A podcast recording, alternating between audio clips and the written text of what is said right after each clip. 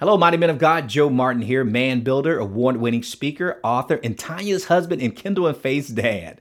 Welcome to the Real Men Connect podcast, where we help good men become great men God's way.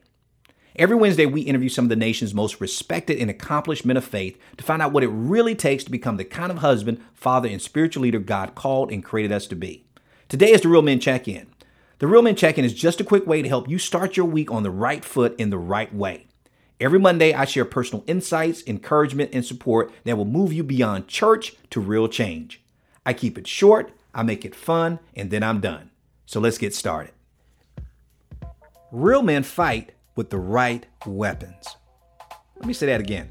Real men fight with the right weapons. If you've been a Christian for more than a minute, you've probably heard a preacher, pastor, reverend, or minister quote Ephesians 6:12. And it says, For we do not wrestle against flesh and blood, but against the rulers, against the authorities, against the cosmic powers over this present darkness, against the spiritual forces of evil in the heavenly places. Now, I don't know about you, but when I was a child, that scripture used to scare me to death because I would get these mental pictures in my head of ghosts and dead people hiding and waiting to attack me. Now, it could have been that I just watched one too many scary movies. But as I got older, I started to realize what that scripture really meant and what God was trying to say to us. And the simple fact is, is that more times than not, when we get into conflict with someone, especially those we love and are closest to us, we often forget that they aren't the real enemy. Satan is. And sometimes we, and that includes myself, allow Satan to influence our thoughts and our actions, which causes us to sometimes treat the people we love the most the worst. Now, I say that because this week on the Real Men Check In, I want to challenge you to fight the enemy, Satan, with the right weapon, and that's with the Word of God. Now, how ironic is that? Usually, when we're arguing with the ones we love, it's often our words, not the word of God, that causes and inflicts the most damage. Now, the Bible tells us in Hebrews 4:12 that the word of God is living and active, sharper than any two-edged sword, piercing to the division of soul and of spirit, of joints and of marrow, and discerning the thoughts and intentions of the heart. Now, the Bible also tells us in 2 Timothy 3:16 and 17 that all scripture is breathed out by God and is profitable for teaching, reproof, correction, and for training in righteousness, that the man of God may be competent and equipped for every good work. Basically, God is telling us that we can trust His word to fight and defeat the enemy, whether that enemy is outside of us, Satan, or inside of us. But we have to first understand that man or woman is not your enemy. Your wife or girlfriend is not your enemy, Satan is. That's who you must protect yourself against. That's who you must fight, and you must choose your weapon wisely. This week, I'm going to focus on one specific type of conflict that many men face in their relationships, and this is what I call the after fight. now, you've heard of the after party, right? Well, this is what I call the after fight. Now, what is the after fight? You know, when you've gone at each other in conflict and you've disagreed about everything except your names, and you leave the fight thinking, this one was really bad. I don't know if we'll ever recover from this one or this situation, marriage or relationship is hopeless and they won't listen to me. They'll never change. You get the point. Well, it's when you reach the end of your rope and you're just too tired to tie a knot at the end of that rope and just hang on for dear life. And when you're feeling this way, your mind becomes fertile ground for the enemy. And he's waiting to devour you, steal your peace, kill your joy, and destroy your relationship. So the question is, what do you do now? See, that's when you use your what I call WMDs, you know, the weapon of mass destruction against the enemy, and that's called the Word of God. And the Bible is filled with these words that will make the enemy run away faster than Usain Bolt in the 100 meter dash. The key is knowing which weapon in the Word of God to use at the right moment.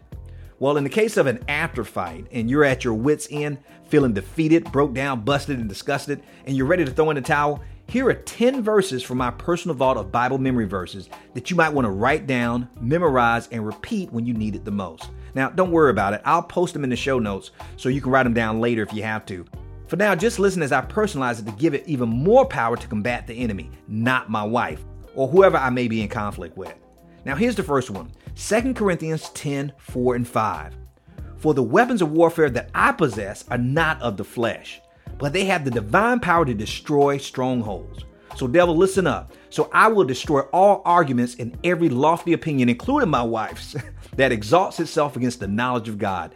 And I will take every thought captive and make it obedient to Christ. This scripture reminds you that no other word trumps the word of God. and that you have the power to train your brain by taking every thought captive because that's where the battle starts. It starts in your mind. Now, number two, 1 Peter 5 and 10.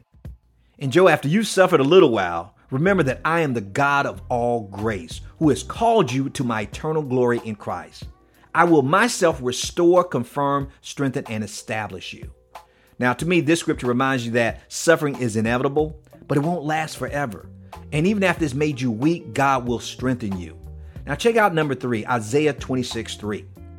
No matter how chaotic things look in your life, God reminds me, at least He reminds me in Isaiah 26 3, that He will keep me in perfect peace as long as my mind is stayed and fixed on Him.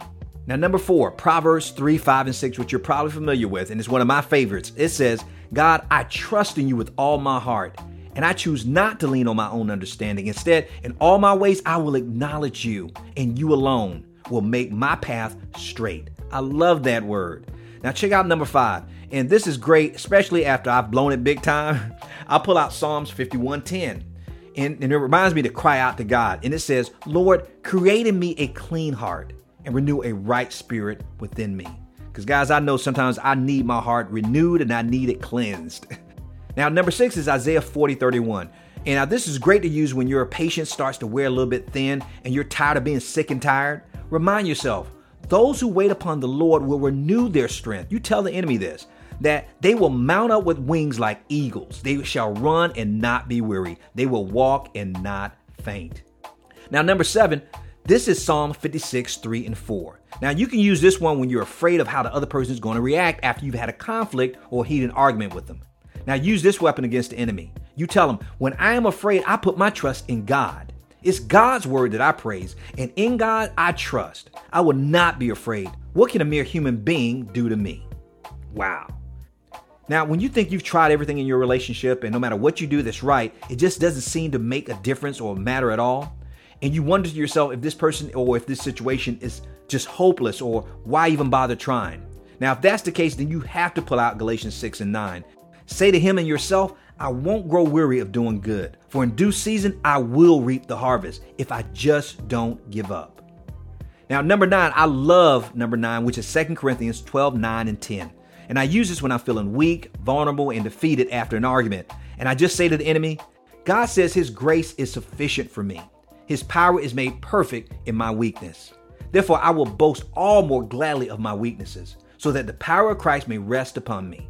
So, for the sake of Christ, I am content with my weaknesses, with the insults, with the hardships, the persecutions, and the calamities. For when I am weak, then I am strong. And last but certainly not least, when you start questioning God for having to suffer and endure the pain of your marriage or your relationship, don't forget to use number 10, which is 1 Peter 4 19. Therefore, devil, now it's me speaking this to the devil, as long as I suffer according to God's will, I will entrust my soul to my faithful Creator, and I will continue to do good, regardless of how I feel. Wow, I don't know about you, but I'm ready to get back in the battle right now. As we close out, I wanted to just mention this one last thing. My wife used to be a sergeant in the police department. Now she only stands five foot one, and she weighs about a hundred and nothing.